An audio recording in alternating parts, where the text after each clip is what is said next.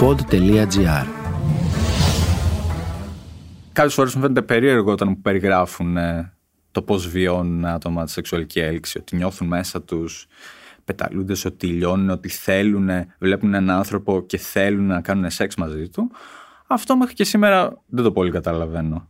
Για μένα προσωπικά είναι σαν να βρίσκομαι σε ένα μπουφέ και να μην θέλω να φάω. Το σεξ εγώ το αντιμετωπίζω είτε με αποστροφή είτε με παντελή απάθεια. Για αρκετό καιρό αμφισβητούσα άμα είμαι όντως asexual επειδή είχα στήσει, επειδή σίγουρα έβρισκα κάποια άτομα ελκυστικά, αλλά δεν ήθελα να πραγματώσω κάποια σεξουαλική επιθυμία.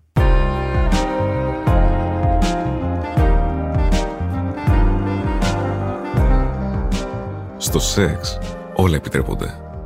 Γιατί να μιλάμε συνέχεια για το σεξ, δεν λέμε τίποτα πόσα πραγματικά συμβαίνουν ανάμεσά μας; Αυτό είναι το Sex Podcast, ένα podcast που παίρνει σοβαρά το σεξ και τις ανθρώπινες σχέσεις. Είμαι η Άντρη. Στο σημερινό επεισόδιο ακούμε την ιστορία του Τζέις. Είναι δύσκολο να προσδιορίσω ακριβώς πότε η έννοια του σεξ ήρθε πρώτο στη ζωή μου. Οι γονείς μου δεν μου είχαν μιλήσει ποτέ γι' αυτό, ούτε είχαμε στο σχολείο κάποια σεξουαλική αγωγή. Ήταν κάτι που απλά μάθαμε. Είτε ήταν από τις ταινίες, είτε ήταν από το ίντερνετ. Ήταν κάτι που ξαφνικά μπήκε στη ζωή μας. Αλλά για μένα και τους φίλους μου ήταν περισσότερο μια νεφελώδης έννοια. Δεν νομίζω πραγματικά ξέραμε τι είναι.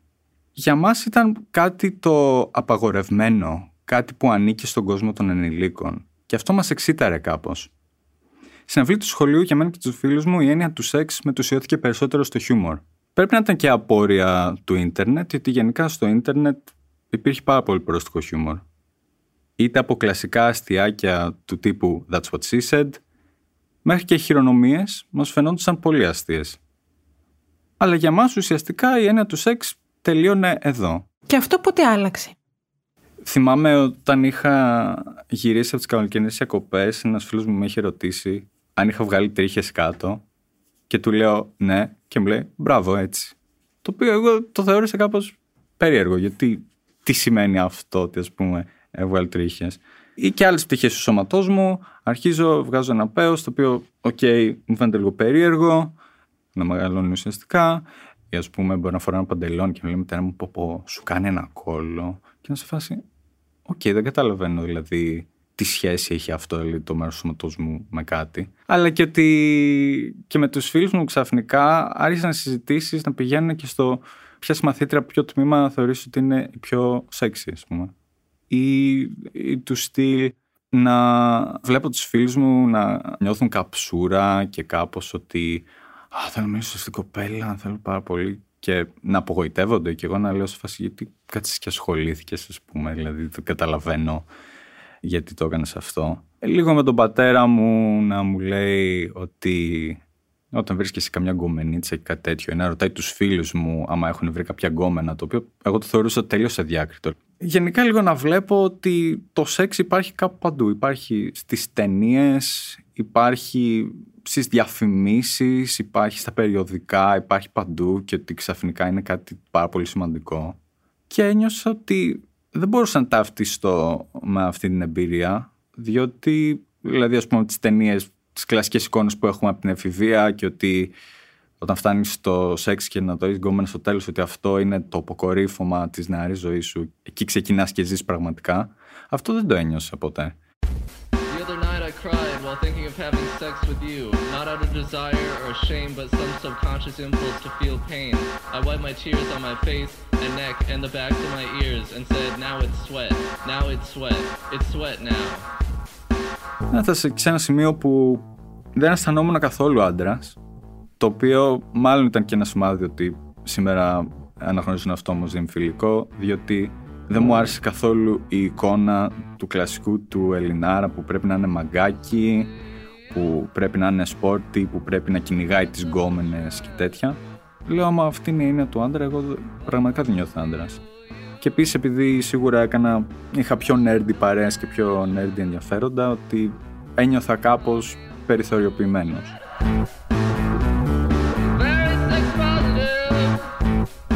Άρχισε αυτό να εξελίσσεται σε έναν εσωτερικό διάλογο με τον εαυτό μου. Ότι από τη μία δεν αισθάνομαι ότι είσαι άντρας. Άρα είσαι ένα πλάσμα, ένα τίποτα, κάτι τελείως το άδειο. Είσαι γκέι; Όχι, δεν νομίζω ότι βλέπω τα αγόρια με κάποιο τρόπο. Σου αρέσουν οι γυναίκες; Ναι, αλλά ας πούμε δεν γίνεται να μην νιώθω τίποτα σεξουαλικά. Ναι, δεν αισθάνομαι το σεξ με με τραβάει. Απ' την άλλη έχω στήσει, δηλαδή, OK, okay, μπορεί να βρίσκω το στήθος ή ένα κώλο ελκυστικό, αλλά τίποτα από αυτό. OK, okay, δειλιάζεις και δεν θέλεις σχέση επειδή έχεις συνδέσει στο μυαλό σου ότι η σχέση συνδέεται με το σεξ. Άλλο. Για μη σε έχει προσεγγίσει καμία προφανώς είσαι άσχημος. Γιατί είσαι nerd, είσαι άσχημος, είσαι loser. Οπότε ακριβώς και γι' αυτό το λόγο δεν σε θέλει καμία. Το άλλο είναι, οκ, άρα είσαι ανίκανος να αγαπήσεις και θα είσαι μόνος για πάντα. Άρα είσαι ένα άχρηστο άσχημο πλάσμα με ένα άχρηστο πέος που δεν το χρησιμοποιείς.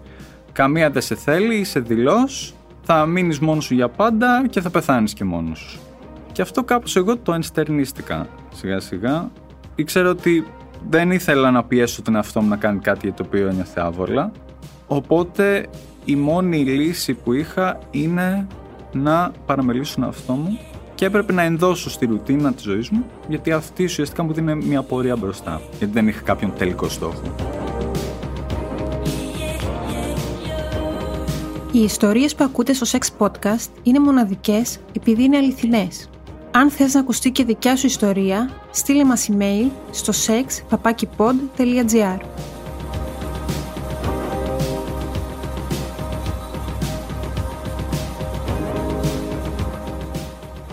Τα τελευταία χρόνια του Λυκείου για μένα ήταν πιο ευχάριστα. Άρχισα να ανακαλύπτω τα ενδιαφέροντά μου. Ανακαλύπτω ότι μου αρέσει πολύ ο κινηματογράφος, μου αρέσει πολύ το animation, μου αρέσει να φτιάχνω βίντεο, μου αρέσει να εκφράζω τον εαυτό μου καλλιτεχνικά, μου αρέσει η μουσική. Αγοράζω και μαθαίνω να παίζω κιθάρα. Και για αυτά τα ενδιαφέροντά μου άρχισα να ζητώ κοινότητες στο ίντερνετ. Και κάπου εκεί πρέπει να ανακάλυψα και τη ΛΟΑΤΚΙ κοινότητα. Είδα ότι κάποιος μπορεί να είναι γκέι, μπορεί να είναι λεσβία, μπορεί να είναι τρανς, οτιδήποτε και ότι αυτό είναι οκ. Γιατί είναι κανονικοί άνθρωποι όπως εσύ και εγώ. Για την ασεξουαλικότητα βέβαια δεν είδα τίποτα ιδιαίτερο, μπορεί να είδα τον όρο απλά, αλλά δεν άκουσα κάτι περισσότερο γι' αυτό. Το 2016 φεύγω για σπουδές στο εξωτερικό. Είναι κάτι που πάντα ήθελα. Από τη μία επειδή το ακαδημαϊκό επίπεδο θα ήταν σίγουρα ανώτερο από αυτό που θα έβρισκα στην Ελλάδα.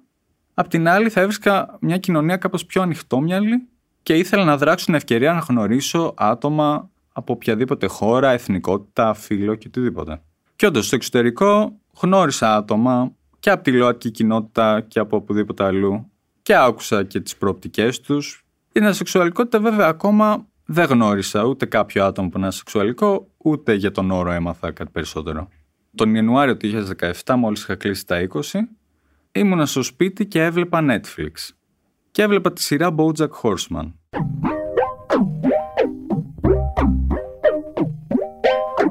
Στη σειρά υπάρχει ένας χαρακτήρας, ο Todd, ο οποίος ήταν μάλλον ο αγαπημένος μου χαρακτήρας στη σειρά. Ήταν ένας άνθρωπος ο οποίος ήταν εύθυμος, χαρούμενος, δημιουργικός, έκανε τα λαθάκια του αλλά ήταν πάντα καλοπροαίρετος.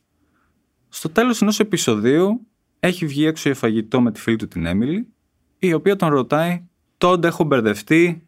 Τη μία αισθάνομαι ότι σου αρέσω, την άλλη ότι δεν σου αρέσω, την άλλη ότι σου αρέσω. Τι παίζει μαζί σου, Είσαι γκέι.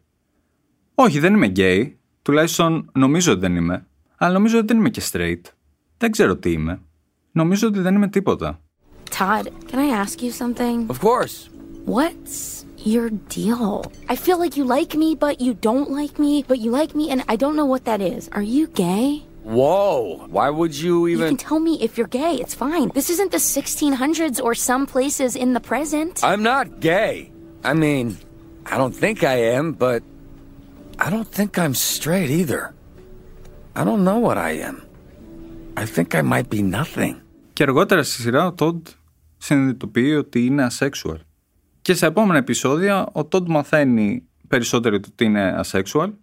Κάποιοι asexual μπορεί να είναι και αρωμαντικοί, κάποιοι βρίσκονται σε ρομαντικές σχέσεις. Αλλά κανένας δεν κορόιδεψε τον Ντόντ για το γεγονός ότι είναι asexual. Όλοι συνέχισαν και του φέρονταν κανονικά. Εγώ βλέποντας τον Ντότ και μαθαίνοντας τη σεξουαλικότητα, αρχικά σκέφτηκα, Α, ναι, η ασεξουαλικότητα είναι όντως κάτι που πρέπει να είχα διαβάσει ήδη. Περιέγραφε ακριβώς αυτό που εγώ ένιωθα.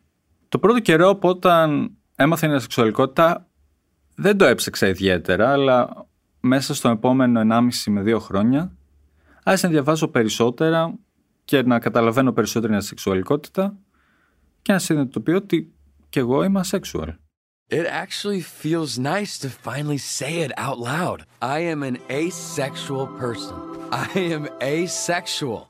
Κάποιες φορές μου φαίνεται περίεργο όταν μου περιγράφουν ε, το πώς βιώνουν άτομα τη σεξουαλική έλξη, ότι νιώθουν μέσα τους πεταλούνται ότι λιώνουν, ότι θέλουν, βλέπουν έναν άνθρωπο και θέλουν να κάνουν σεξ μαζί του.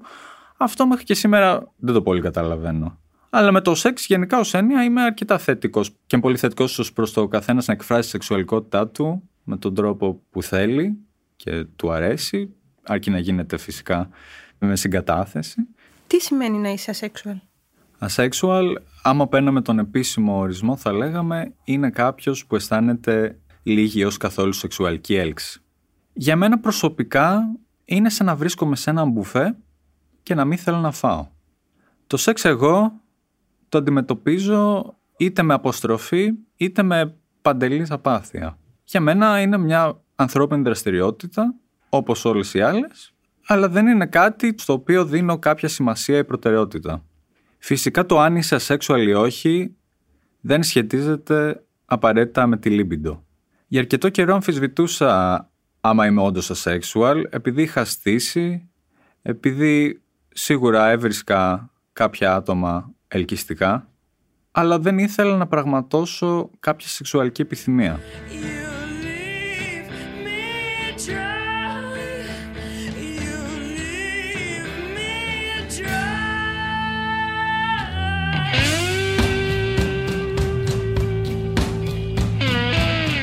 Θυμάμαι την πρώτη φορά που ετοιμαζόμουν να πω σε ένα φίλο μου ότι είμαι sexual ότι αισθανόμουν τρομερό άγχος ότι πρόκειται να αποκαλύψω σε ένα φίλο μου κάτι το κοσμοϊστορικό και φοβόμουν ότι αυτό θα έχει κάποια επίδραση στη φιλία μας.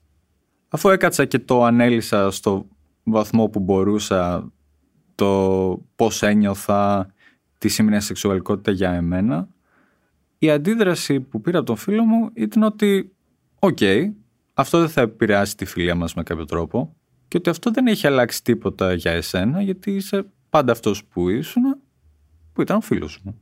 Επίσης όταν είπα ότι είμαι asexual στην οικογένειά μου το πήρανε με καλό τρόπο. Η μάνα μου και η αδερφή μου ήταν οκ. Στον πατέρα μου δεν το ανέλυσα τόσο διότι έχει ένα λίγο πιο παλαιομοδίτικο τρόπο σκέψης αλλά γενικά ξέρω ότι ό,τι απόφαση και να πάρω ότι με αγαπά και ότι δεν έχει πρόβλημα με αυτό που είμαι. Αλλά το έχω ξεκαθαρίσει ότι βέβαια εγγόνια από εμένα δεν θα δει δυστυχώς. Τζέις, σε έχει ρωτήσει ποτέ κανείς αν έχεις περιέργεια να δοκιμάσεις το σεξ; Σαφώς και με έχουν ρωτήσει αρκετές φορές στο παρελθόν, είτε φίλοι είτε γνωστοί, και πάντα τους δίνω την ίδια απάντηση. Όχι, και ούτε έχω κάποιο ιδιαίτερο ενδιαφέρον να δοκιμάσω. Γενικά στην καθημερινότητά μου είμαι πολύ ανοιχτός ως προς το γεγονός ότι είμαι asexual. Δηλώνω ανοιχτά σε social media ότι είμαι asexual και το αναφέρω στους φίλους και γνωστούς άμα προκύψει στη συζήτηση.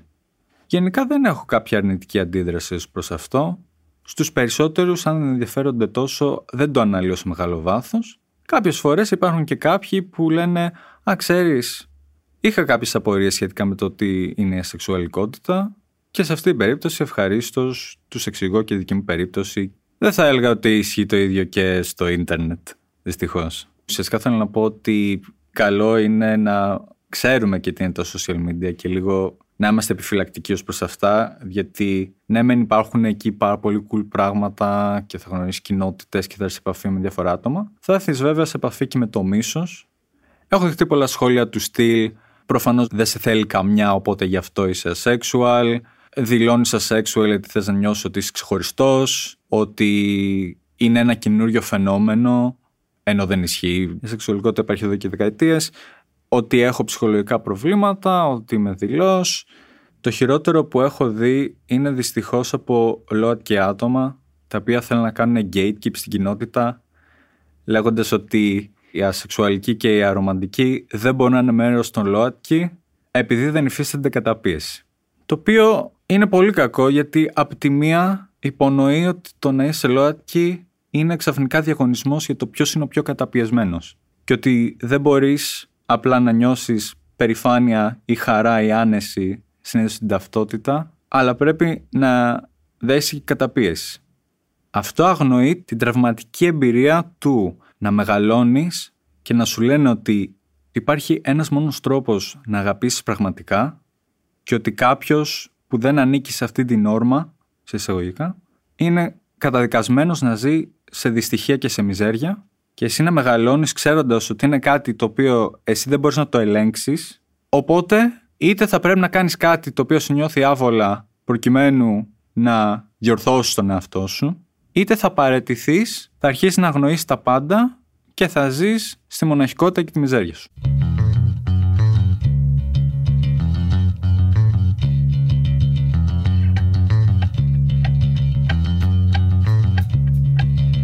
Κάθε μέρα φοράω στο μεσό δάχτυλο δεξιού μου χεριού ένα μαύρο δαχτυλίδι, το οποίο η κοινότητα έχει αποφασίσει ότι αποτελεί ένδειξη της ταυτότητάς μας. Και είναι πάρα πολύ ευχάριστο κάποιες φορές όταν βρίσκομαι στο δρόμο και κάποιος προσέχει το δαχτυλίδι μου και δείχνει το δικό του και είτε γνέφει καταφαντικά ως αναγνώριση, είτε έρχεται και μου λέει είσαι και εσύ asexual. Πάλι καλά, αισθανόμουν μόνος μου. Αν κάποιος σε ένα μπαρ σου δείξει το ενδιαφέρον του, πώς αντιδράς; Κοίτα, εγώ θα τον ευχαριστήσω για το ενδιαφέρον, αλλά θα ξεκαθαρίσω από νωρίς τη στάση μου. Ότι είμαι asexual, ότι δεν με ενδιαφέρει κάτι το σεξουαλικό. Αυτό δεν σημαίνει ότι δεν είμαι ανοιχτός σε μία σχέση, αλλά δεν είναι κάτι που στη ζωή μου του δίνω κάποια προτεραιότητα. Ή ότι θα προσπαθήσω να το αναγκάσω να συμβεί, ή ότι άμα δεν συμβεί στο μέλλον, ότι θα είναι κάτι τραγικό. Oh, I actually have a big announcement. I'm marrying Courtney Portnoy this weekend. It's not weird for an ace to get married. No, if you found someone who really accepts you for who you are, go for it. Κατανοώ ότι η δυσκολία έγκυται στο ότι σίγουρα θα ήμουν πιο συμβατός με ένα άτομο που είναι και αυτό asexual, γιατί τότε σε αυτή την περίπτωση το σεξ δεν θα είναι ένα εμπόδιο που θα μπορούσε να σταθεί στη σχέση μας. Από την άλλη, άμα θέλω να κάνω σχέση με ένα πρόσωπο που να έχει σεξουαλική επιθυμία, πιθανόν να είμαι εντάξει και μια ανοιχτή σχέση. Μπορεί να φαίνεται κάπως περίεργο και μπορώ να πω ότι και σε μένα φαίνεται λίγο περίεργο. Δηλαδή, να είσαι ένα σύντροφο που κάνει σεξ με κάποιον άλλο, γιατί ακόμα έχουμε ενστερνιστεί την ιδέα ότι το σεξ είναι η απόλυτη ένωση ανάμεσα σε δύο άτομα. Αυτό που νομίζω αναζητώ περισσότερο είναι ένας καινούριος σχετικά όρος, λέγεται queer πλατωνική σχέση, το οποίο είναι μια σχέση που είναι ανάμεσα στα όρια της φιλίας, της δυνατής φιλίας και αυτό που κλασικά θεωρούμε ως ρομαντική σχέση. Αν σου είχαν μιλήσει για το σεξ οι γονείς σου ή στο σχολείο όταν ήσουν στην εφηβεία σου, μπορεί να ήταν διαφορετικά τα πράγματα για σένα; Νομίζω θα ήμουν πιο ανέτα άμα ήξερα ότι το σεξ δεν είναι το α και το ω. Άμα ήξερα ότι δεν χρειάζεται να έχω το σεξ σε ένα υπόβαθρο στη ζωή μου ή να θεωρούμε ότι είναι το πιο σημαντικό πράγμα στην κοινωνία, ότι αυτό θα με βοήθαγε περισσότερο. Ναι, τι είναι περίεργο γιατί από τη μία είχα σκεφτεί στο παρελθόν άμα θα ήθελα να είμαι σε εισαγωγικά normal ή asexual αν είχα την επιλογή.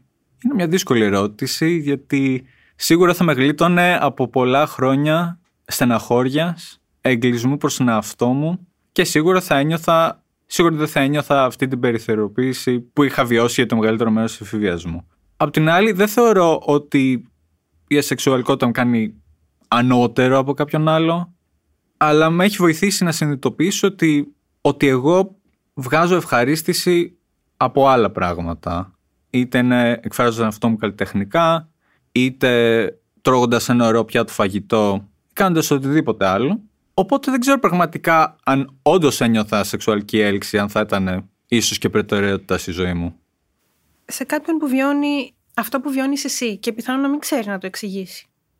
Τι έχεις να του πεις; Να ξέρει ότι δεν είναι μόνος του. Υπάρχουν εκατομμύρια άνθρωποι στον κόσμο οι οποίοι λίγο πολύ έχουν μια ίδια εμπειρία με σένα. Άμα ψάξεις και αναζητήσεις θα βρεις μια κοινότητα η οποία σε καταλαβαίνει. Από την άλλη είναι στο χέρι σου να προσορίσεις τον εαυτό σου όπως νομίζει. Άμα σου αρέσει ο όρος sexual είσαι ελεύθερος να το χρησιμοποιείς. Άμα δεν σε καλύπτει δεν έχει διαφορά. Το σεξ δεν είναι το α και το ω στη ζωή σου. Σίγουρα θα βρεις ευχαρίστηση σε πάρα πολλά πράγματα μέσα στη ζωή σου. Αυτό δεν σημαίνει ότι δεν μπορείς να αγαπήσεις, ότι δεν θα βρεις κάποια σχέση στη ζωή σου αν αυτό θέλεις, γιατί θα τη βρεις. Δεν είσαι κατεστραμμένος, δεν είσαι ελαττωματικός, δεν είσαι κάποιο ψυχολογικό πρόβλημα, δεν είσαι δηλός. Και επίσης καλό είναι να θυμάται ότι το πιο σημαντικό πράγμα είναι να μην κατηγορήσεις τον ίδιο τον εαυτό. Είμαι πλέον σε ένα σημείο που νιώθω σχεδόν απόλυτα άνετα με την ταυτότητά μου στα sexual, σε σημείο που μπορώ και εύκολα να κάνω χιούμορ σχετικά με αυτό. Δηλαδή υπάρχουν αρκετές φορές που αισθάνομαι σαν ένας κατάσκοπος που έχει εισβάλει μέσα στον κόσμο της κανονικότητας και κρίνει σιωπηλά.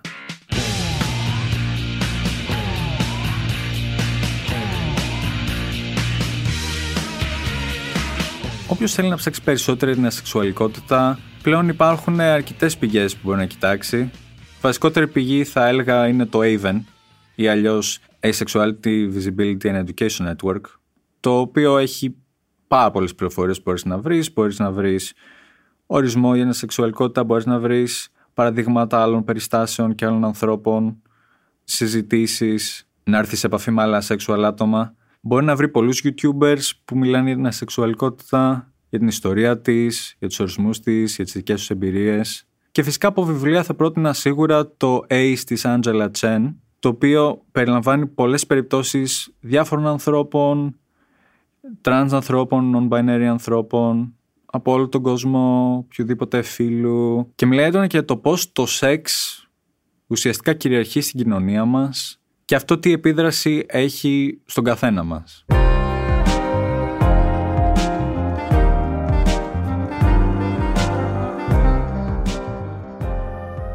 Είμαι η Άντρη Κωνσταντίνου και μόλις ακούσατε το Sex Podcast.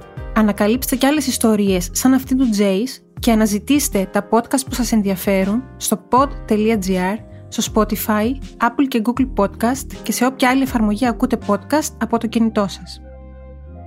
Αν έχετε μια ιστορία που πρέπει οπωσδήποτε να ακουστεί, στείλτε email στο sexpapakipod.gr Γι' αυτό το επεισόδιο συνεργάστηκαν στην επιμέλεια η Αρατός Ρουφίδου, στην ηχοληψία και στο μοντάζ ο Γιώργος Βαβανός και ο Νίκος Λουκόπουλος.